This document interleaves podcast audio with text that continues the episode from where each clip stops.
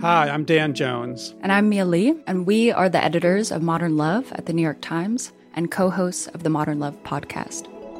We read love stories for a living. And by love stories, we mean essays written by real people about all forms of human connection. We're talking about everything from first dates to funerals, from sibling rivalries to new love at 85. On our show, we're going to bring those stories to life. We'll hear from the writers and also from the people who are written about. Relationships are the most important things in our lives, and the people that tell us their stories are just so brave, like way braver than I think I am most of the time. Yeah. They're so honest and so vulnerable. And listening to the stories, I feel like you absorb so much wisdom and you get a sense that you're not alone. You can follow Modern Love wherever you get your podcasts, so you'll never miss an episode. We hope you'll join us. New episodes are out every Wednesday. From the New York Times, I'm Michael Barbaro. This is The Daily.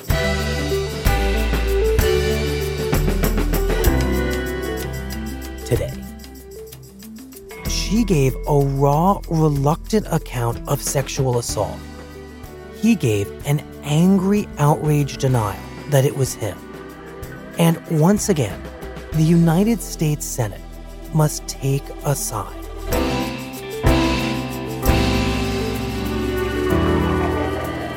It's Friday, September 28th.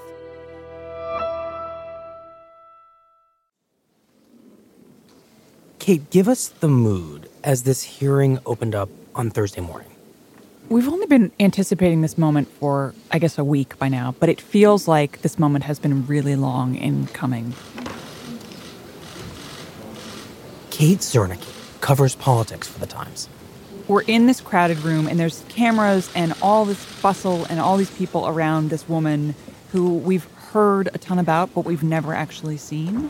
And so there's sort of this revelation of who is this woman, Christine Blasey Ford, who we've been talking about so much for the last week. Mm-hmm. And as she looks out, if we look at it from her perspective, she's looking out on this very formal setting, and it's largely a room full of men because the whole Republican side of the panel is 11 white men. So, how does this hearing actually begin? It's open with the Senate Judiciary Committee Chairman, Chuck Grassley, Senator from Iowa. This morning, we continue our hearing on the nomination of Judge Brett Kavanaugh to serve as Associate Justice on our Supreme Court. Right. And the way the Republicans are viewing this is this is a trial, and they're trying to figure out whether Brett Kavanaugh sexually assaulted Christine Blasey Ford as she has alleged. That is why the senators on this side of the dais believe an expert who has deep experience and training in interviewing victims of sexual assault and investigating sexual assault allegations should be asking questions. And it gives the justification to why they have brought in an outside prosecutor to ask questions for the Republican side. I can think of no one better equipped to question the witnesses than Rachel Mitchell. She has dedicated her career to seeking justice for survivors of sex related felonies. The less generous interpretation is that the Republicans, as with Anita Hill, still have all men on their side of the panel. And they don't want that spectacle that they had with Anita Hill, where it was these male senators were putting this female witness on trial. Uh, Senator Feinstein. And then Thank you very much, uh, Mr. Chairman. Dianne Feinstein gets her turn, the ranking minority leader, who is critical in all of this because, of course, she was the one who first received the letter from Dr. Blasey Ford. Right. Uh, yes, I did receive a letter uh, from Dr. Ford.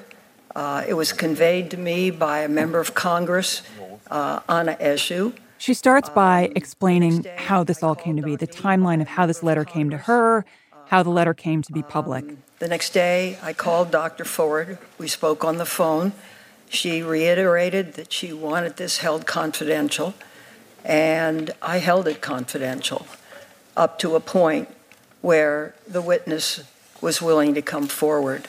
And it's all aimed at diffusing this idea that Democrats are acting solely out of partisan motive. And that Dr. Blasey Ford is some sort of pawn of this political process. In this game. Too often, women's memories and credibility come under assault. In essence, they are put on trial and forced to defend themselves. And often re victimized in the process. And it's clear that what Feinstein and the Democrats want to do is establish that Christine Blasey Ford is credible, and therefore that it's right and proper to raise questions about Brett Kavanaugh's character. We are here for one reason to determine whether Judge Kavanaugh should be elevated to one of the most powerful positions in our country. She ends on a very firm note. She says, This is not a trial of Dr. Ford, it's a job interview for Judge Kavanaugh. Is Brett Kavanaugh who we want on the most prestigious court in our country? Is he the best we can do? Thank you, Mr. Chairman. Then we actually meet Dr. Blasey Ford. Right. Now, do you swear that the testimony you're about to give before this committee will be the truth, the whole truth, and nothing but the truth, so help you God? Thank you very much. Thank you, Senator Grassley. I think after I read my opening statement, I anticipate needing some caffeine if that is available. Okay. And she starts out by saying, I am here today not because I want to be, I am terrified. I am here because I believe it is my civic duty to tell you what happened to me while Brett Kavanaugh and I were in high school. And what's the story that she tells the Judiciary Committee? She's incredibly visual in her telling, and she does remember these details that give us a picture of what happened. In the summer of 1982, like most summers, I spent most every day at the Columbia Country Club in Chevy Chase, Maryland, swimming and practicing diving. One evening that summer, after a day of diving at the club, I attended a small gathering at a house in the Bethesda area. There were four boys I remember specifically being at the house Brett Kavanaugh, Mark Judge, a boy named PJ, and one other boy whose name I cannot recall. You can almost picture her going to this party and what she must have been feeling turning up at this house. When I got to the small gathering, people were drinking beer in a small living room, family room type area on the first floor of the house. I drank one beer. Brett and Mark were visibly drunk. Early in the evening, I went up a very narrow set of stairs leading from the living room to a second floor to use the restroom. When I got to the top of the stairs, I was pushed from behind into a bedroom across from the bathroom. Brett and Mark came into the bedroom and locked the door behind them. I was pushed onto the bed, and Brett got on top of me. He began running his hands over my body and grinding into me. I yelled, hoping that someone downstairs might hear me, and I tried to get away from him, but his weight was heavy. Brett groped me and tried to take off my clothes. He had a hard time because he was very inebriated and because I was wearing a one piece bathing suit underneath my clothing. I believed he was going to rape me. I tried to yell for help. When I did, Brett put his hand over my mouth to stop me from yelling. This is what terrified me the most and has had the most lasting impact on my life. It was hard for me to breathe, and I thought that Brett was accidentally going to kill me. During this assault, Mark came over and jumped on the bed twice while Brett was on top of me. And the last time that he did this, we toppled over, and Brett was no longer on top of me. I was able to get up and run out of the room. Directly across from the bedroom was a small bathroom. I ran inside the bathroom and locked the door. I waited until I heard Brett and Mark leave the bedroom, laughing, and loudly walk down the narrow stairway, pinballing off the walls on the way down. I waited, and when I did not hear them come back up the stairs, I left the bathroom, went down the same stairwell, through the living room, and left the house. I remember being on the street and feeling an enormous sense of relief that I had escaped that house and that Brett and Mark were not coming outside after me. It's so clear that it's this completely disorienting, awful experience that still haunts her now. It is not my responsibility to determine whether Mr. Kavanaugh deserves to sit on the Supreme Court. My responsibility is to tell you the truth. And at this point, I will do my best to answer your questions and would request some caffeine. A Coke or something? That sounds good. That would be great. Thank, Thank, thank you. thank you very much. So then, Kate, we enter into this kind of bizarre format that the two sides have come up with in this hearing, where the Democrats are going to each get five minutes to ask Dr. Blasey Ford questions.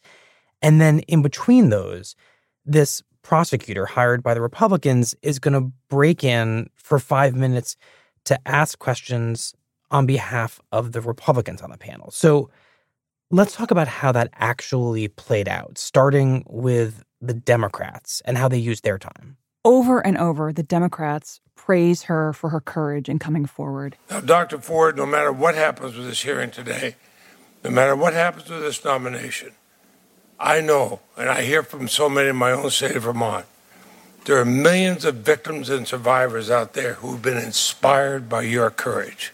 I am. And they're talking about what an inspiration she is to mm-hmm. women, women who suffered sexual assault, but also just women who have felt that their voices have been stifled for too long. Dr. Ford, as difficult as this experience must be, I want you to know that your courage in coming forward has given countless Americans the strength to face their own life shattering past and to begin to heal their wounds. And it's really striking how the Democrats are trying to do this very differently from the way it went with Anita Hill. It's very clear that what they want to establish is I believe you. we believe you. And I believe many Americans across this country believe you. Let me tell you why I believe you. It's striking with the Democratic men in particular. One after the other, they come out and they say, We believe you. And Dr. Ford has at times been criticized for what she doesn't remember from 36 years ago.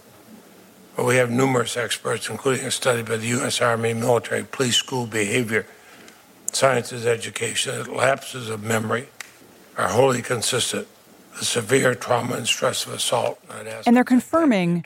The way memory works, and they're validating her experience in a way that almost anticipates what the Republicans might be using against her, which is there are gaps in your memory. You don't remember all the details. You don't remember how you got home. You do remember what happened, do you not? Very much so. Thank you. At one point, Senator Leahy, Democrat of Vermont, Correct. asks her a question. Well, then let's go back to the incident. What is the strongest memory you have? Strongest memory of the incident, something that you cannot forget. Take whatever time you need. Indelible in the hippocampus is the laughter. And she responds in this really interesting way. You know, she is a research psychologist. She's obviously steeped in this language. the uproarious laughter between the two, and they're having fun at my expense. You've never forgotten that laughter. You've never forgotten them laughing at you. They were laughing with each other. And you were the object of the laughter. I was, you know, underneath one of them while the two laughed. But then she almost shifts and she says, Two friends having a really good time with one another. they're just two boys having fun together. And it's as if she's aware that Enter into the record. this searing experience to her, to them, might just be two high school guys having fun, two hmm. buddies in this moment together. which may be her way of saying, I know why I remember it, and perhaps I understand why they don't. Yes, because to them, it was just two friends having fun. and you were still not just willing, but insistent that the FBI should investigate your recollection and your claim. So they're praising her for her bravery. They're talking to her about the nature of memory and supporting why she might not remember all the details. And they're also criticizing the lack of an FBI investigation. Yes, I feel like it would, I could be more helpful in that if that was the case in providing some of the details that maybe people are wanting to know about. Right. Some of Dr. Blasey Ford's most compelling testimony, I thought, had to do with what Dr. Blasey Ford said would be the value of having this FBI investigation. She brings up, for example, Mark Judge, the other boy. I was going to the Potomac Village Safeway. This is the one on the corner of Falls and River Road. The way she describes it is she bumps into him at a local grocery store where he's working, And I was with my mother, and I was a teenager, so I wanted her to go in one door and me go in the other. So um, I chose the wrong door because the door I chose was the one where Mark Judge looked like he was working there, arranging the shopping carts. And I said hello to him. And his face was white uh, and very uncomfortable saying hello back.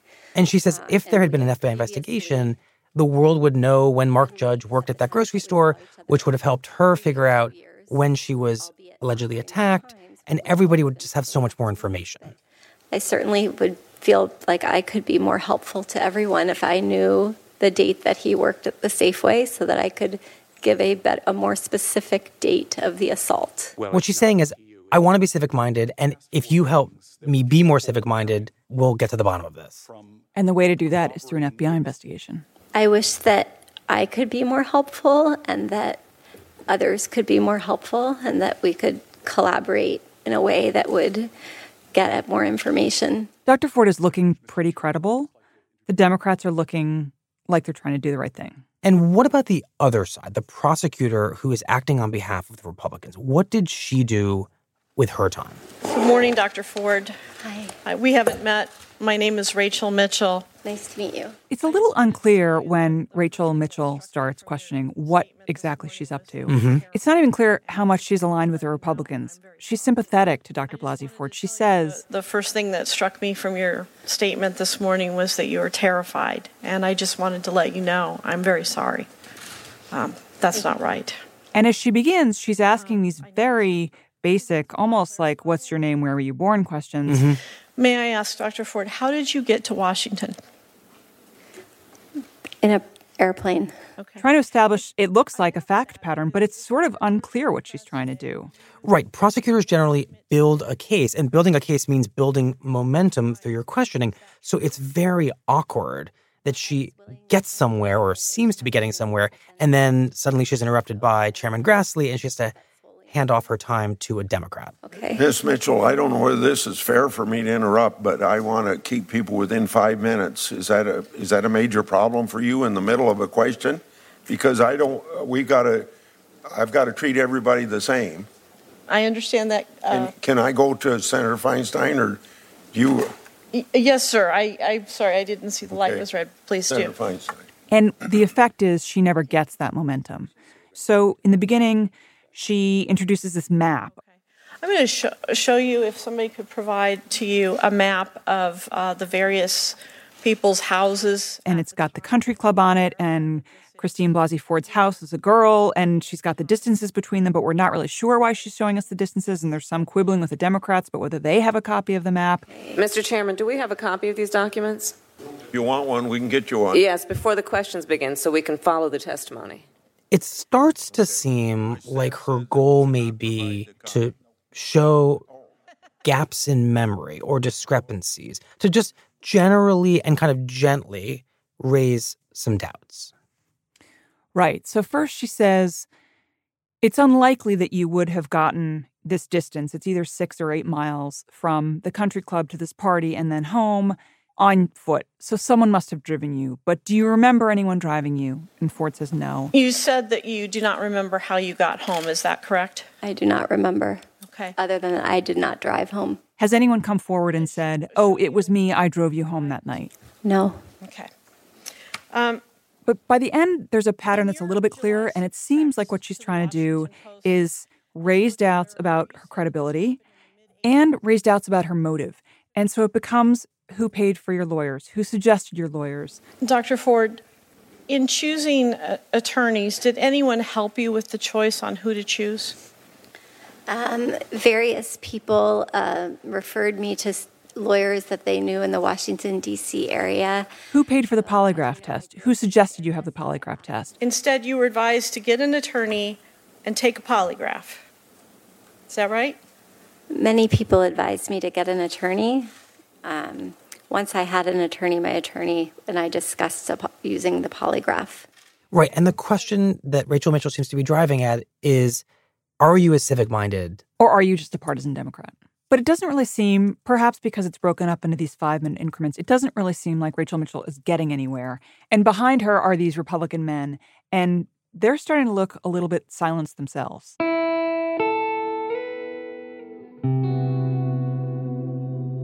Kate, I have to say, by the end of Dr. Ford's testimony, it started to feel like her credibility, her composure, her humanity, her certainty that this was Brett Kavanaugh, that it was kind of hard to imagine Kavanaugh recovering from this testimony. Right. In some ways, you had to wonder are they going to break for lunch and Brett Kavanaugh just won't ever appear?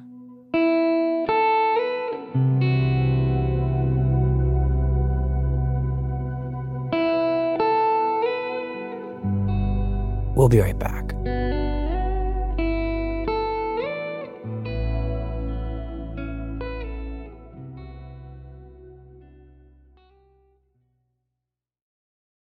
What's good for society can also be good for your bottom line. And with iShares sustainable ETFs, you can do more to build a strong portfolio for the long term. iShares sustainable ETFs seek to deliver long term outcomes by providing access to quality companies that may be better positioned to manage sustainability risks. Get a new perspective on your portfolio with iShares sustainable ETFs. Learn more at iShares.com/sustainable. Judge Kavanaugh, we welcome you. Are you ready? So, Kate, then it's Kavanaugh's turn. And I mean, wow, does the mood in this room change so quickly? Very quickly. Mr. Chairman, Ranking Member Feinstein, members of the committee, thank you for allowing me to make my statement. Brett Kavanaugh is sitting there with his family behind him his Mhm. wife, his parents, friends. And the big question about Kavanaugh going into this was what's his tone going to be? Mhm. And there had been reports that President Trump and Republicans felt that in his interview with Fox News earlier in the week, he wasn't forceful enough, that the president in particular was disappointed by how he didn't go after this and didn't look angry enough and defensive enough. So if President Trump wanted anger, he got anger. Is it any surprise that people have been willing to do anything to make any physical threat against my family, to send any violent email to my wife, to make any kind of allegation against me and against my friends, to blow me up and take me down? He is way angrier than we've ever seen him. And the Republicans have been talking about this as a very partisan attack, but we haven't heard this from Brett Kavanaugh, and suddenly we do. And in Brett Kavanaugh's telling in that hearing room, it's a conspiracy. This whole two week effort has been a calculated and orchestrated political hit, fueled with apparent pent up anger about President Trump and the 2016 election, revenge on behalf of the Clintons, and millions of dollars in money from outside left wing opposition groups. This is a circus. His face is almost distorted. He's so angry you don't recognize him. And then his mood turns, and he's not just angry, he's distraught and he's almost coming apart because of what this has done to his family. Explaining this to our daughters has been about the worst experience of our lives.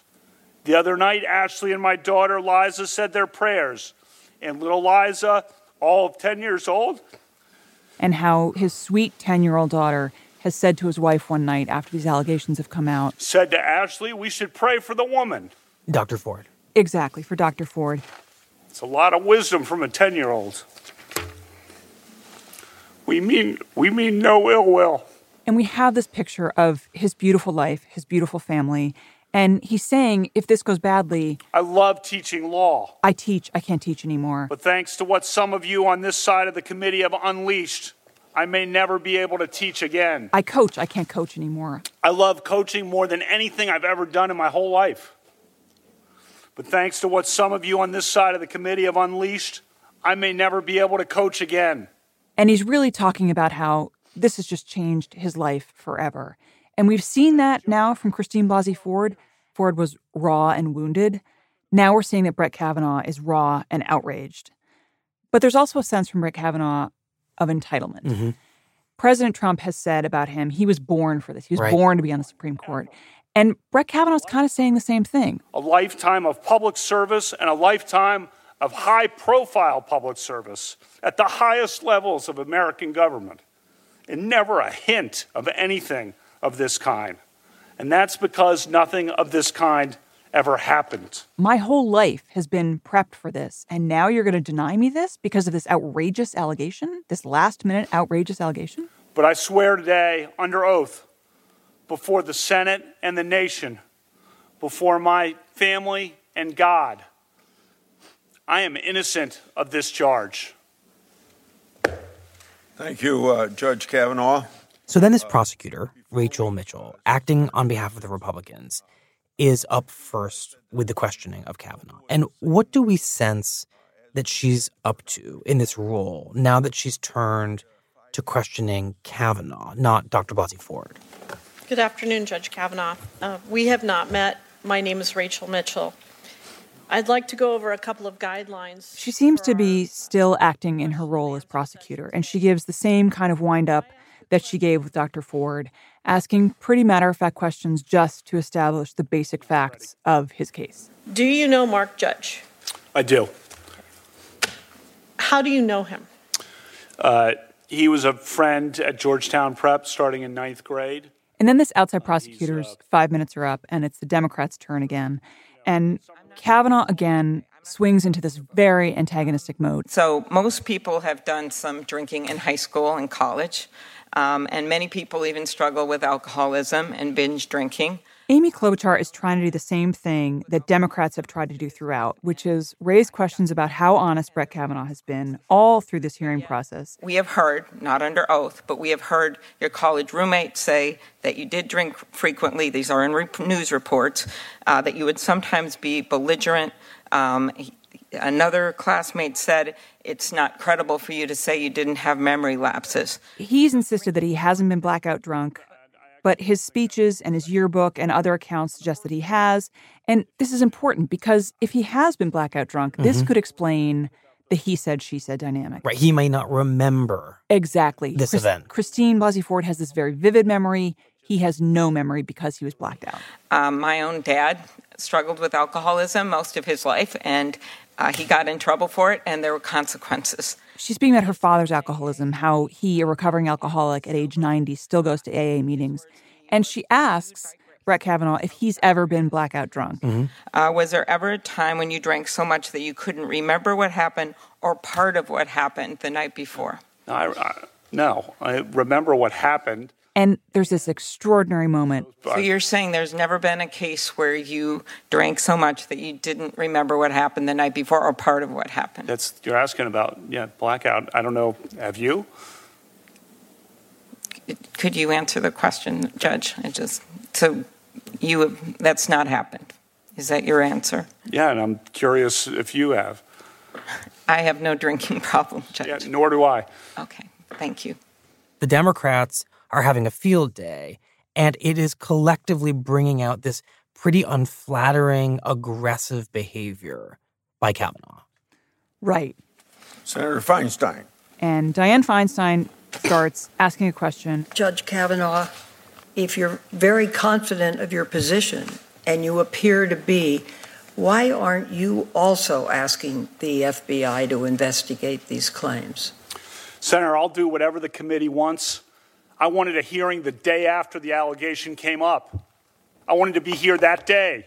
Instead, 10 days passed where all this nonsense is coming out.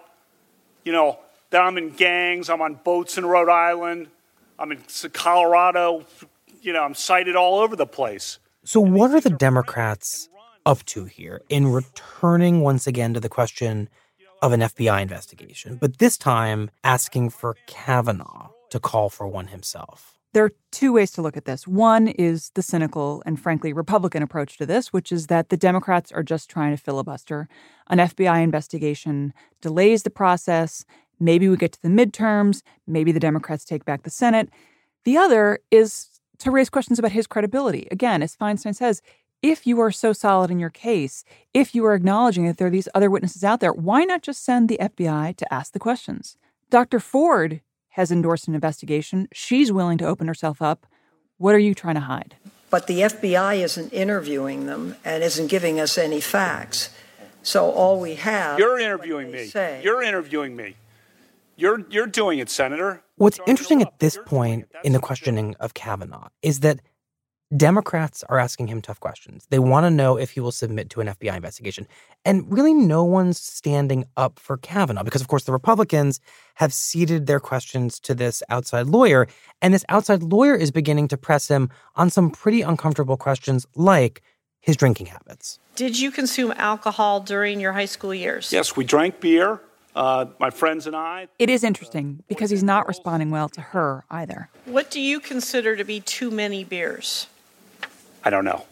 Uh, you know, we whatever the chart says uh, on your blood alcohol chart. And for Kavanaugh, it doesn't seem like there's any relief. Mm-hmm. Feinstein said at the beginning, this can't be a trial of Dr. Ford, but increasingly it's actually looking like a trial of Brett Kavanaugh, which is not what the Republicans want. Senator Graham. So Lindsey Graham is the first Republican to lose his patience. Did you meet with Senator Dianne Feinstein on August 20th? I did meet with Senator Feinstein. Did you know that her staff had already recommended a lawyer to Dr. Ford? I did not know that. He breaks ranks from this whole strategy of having this outside prosecutor ask questions. And remember that Graham is a military lawyer. He's very proud of his record as a lawyer. Mhm.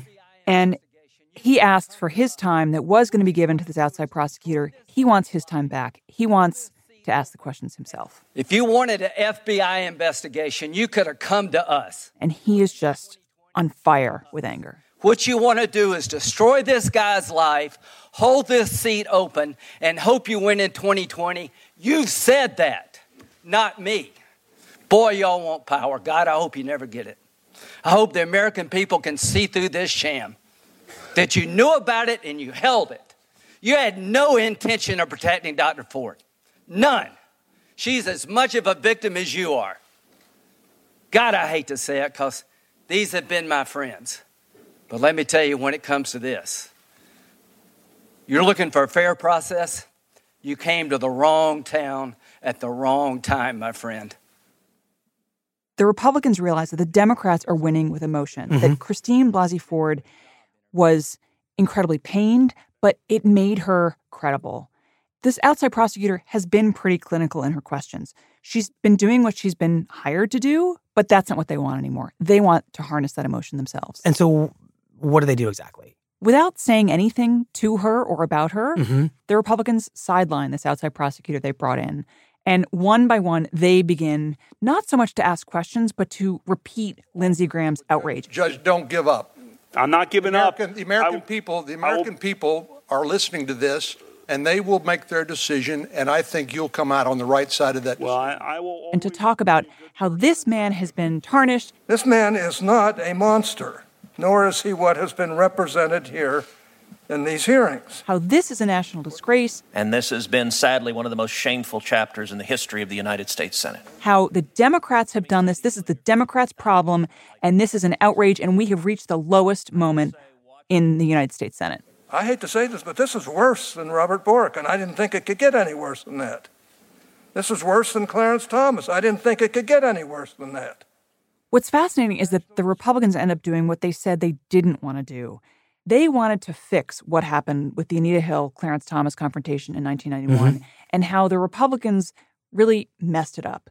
They were all grilling the woman and they were too solicitous of the man, but instead, they end up repeating that.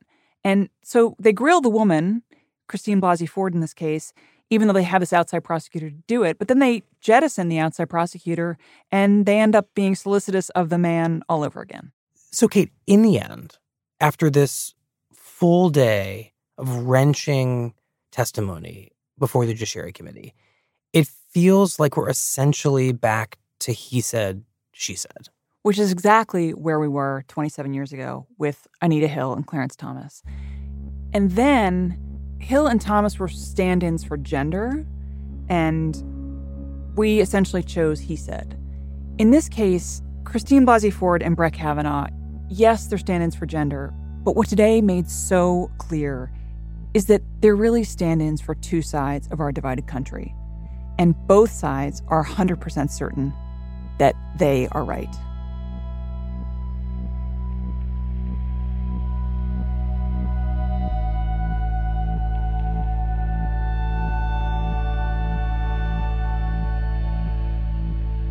Thank you very much, Kate. Thank you, Michael. None of these allegations are true. Correct. No doubt in your mind. Zero. Dr. Ford, with what degree of certainty do you believe Brett Kavanaugh assaulted you? 100%. 100% certain. 100%. 100% certain, Senator. You swear to God. I swear to God.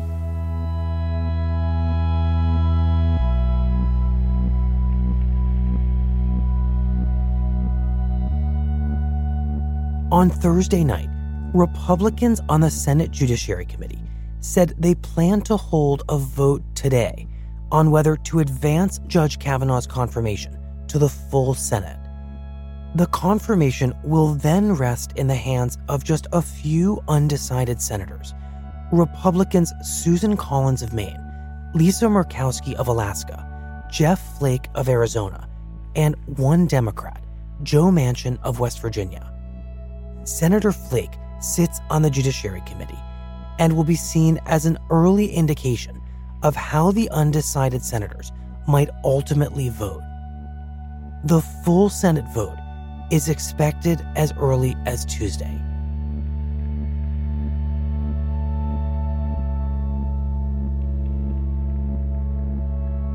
The Daily is produced by Theo Balcomb, Lindsay Garrison, Rachel Quester, Annie Brown, Andy Mills, Ike Sries Kanlaraja, Clare Toeniskoetter, Paige Cowett, Michael Simon Johnson, Jessica Cheung, Alexandra Leigh Young, and Nina Patak, with editing help from Larissa Anderson and Wendy Dorr. Lisa Tobin is our executive producer. Samantha Henig is our editorial director. Our technical manager is Brad Fisher. Our engineer is Chris Wood. And our theme music is by Jim Brunberg and Ben Landsverk of Wonderly. Special thanks to Sam Dolnick, Michaela Bouchard, and Stella Tan.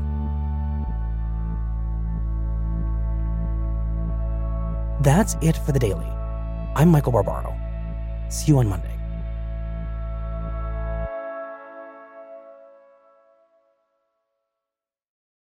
You're still running your business on QuickBooks? More like quicksand. The bigger your company grows, the faster you sink with outdated software. NetSuite by Oracle is the scalable solution to run all key back office operations, no matter how big your company grows. 93% of surveyed organizations increase visibility and control since making the switch from QuickBooks to NetSuite. Right now, NetSuite is offering a one-of-a-kind financing program. Head to netsuite.com/daily. That's special financing at netsuite.com/daily. netsuite.com/daily.